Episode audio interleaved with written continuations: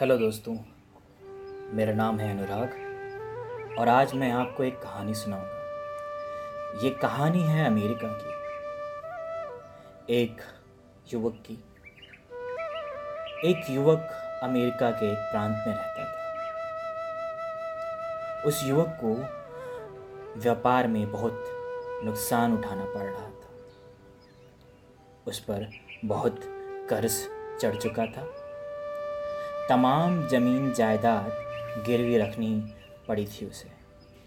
दोस्तों ने भी उससे मुँह फेर लिया था। ज़ाहिर है वो बहुत हताश था। कहीं से कोई राह सूझ नहीं रही थी। आशा की कोई किरण दिख ही नहीं रही थी। एक दिन वो पार्क में बैठा अपनी परिस्थितियों पर चिंता कर रहा था। तभी एक बुज़ुर्ग वहाँ पहुँचे। कपड़ों से और चेहरे से वो काफ़ी अमीर लग रहे थे। बुज़ुर्ग ने चिंता का कारण पूछा तो उसने अपनी सारी कहानी उन्हें बता दी। तो बुज़ुर्ग ने जब चिंता का कारण जाना तो बुज़ुर्ग बोले, चिंता मत करो। मेरा नाम जॉन डी रॉकेफेलर है।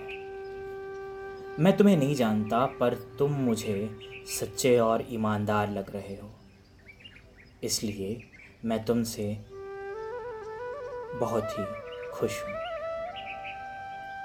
मैं तुम्हें दस लाख डॉलर का कर्ज देने को तैयार हूँ। फिर जेब से चेकबुक निकाल, उन्होंने रकम दर्ज की और उस व्यक्ति को देते हुए बोले, नौजवान, आज से ठीक एक साल बाद हम ठीक इसी जगह मिलेंगे। तब तुम मुझे मेरा कर्ज चुका देना। इतना कहकर वो चले गए। युवक शौक था। रॉके फेलर, तब अमेरिका के सबसे अमीर व्यक्तियों में से एक युवक को तो भरोसा ही नहीं हो रहा था कि उसकी लगभग सारी मुश्किलें हल हो गई। उसके पैरों में जैसे पंख लग गए हों। वो घर पहुंचकर अपने कर्जों का हिसाब लगाने लगा। बीसवीं सदी की शुरुआत में दस लाख डॉलर बहुत ही बड़ी धनराशि होती थी, और आज भी है। अचानक से उसके मन में ख्याल आया।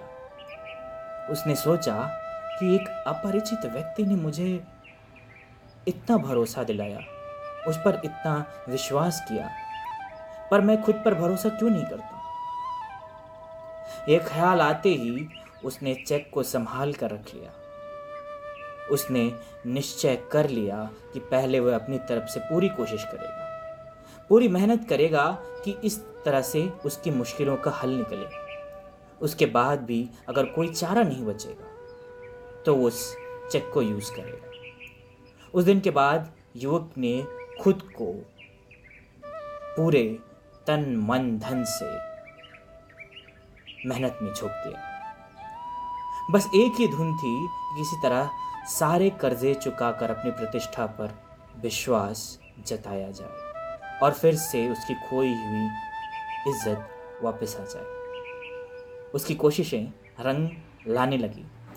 कारोबार उबरने लगा, कर्ज चुकने लगा।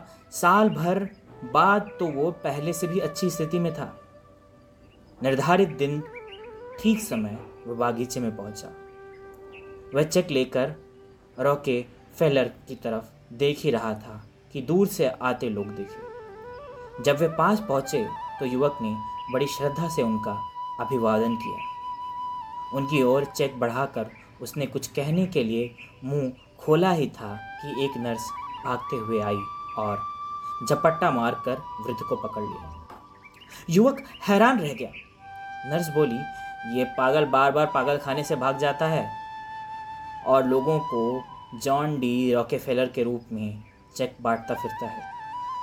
अब वो युवक पहले से भी ज़्यादा हैरान रह गया। जिस चेक के बल पर उसने अपना पूरा डूबता कारोबार फिर से खड़ा किया था, वह फर्जी था। पर यह बात ज़रूर साबित हुई कि वास्तविक जीत हमारे इरादे, हौसले और प्रयास में होती है। हम सभी यदि खुद पर विश्वास रखें तो यकीनन किसी भी असुविधा से किसी भी सिचुएशन से निपट सकते हैं। हमेशा हँसते रहिए। एक दिन ज़िंदगी भी आपको परेशान करते करते थक जाएगी।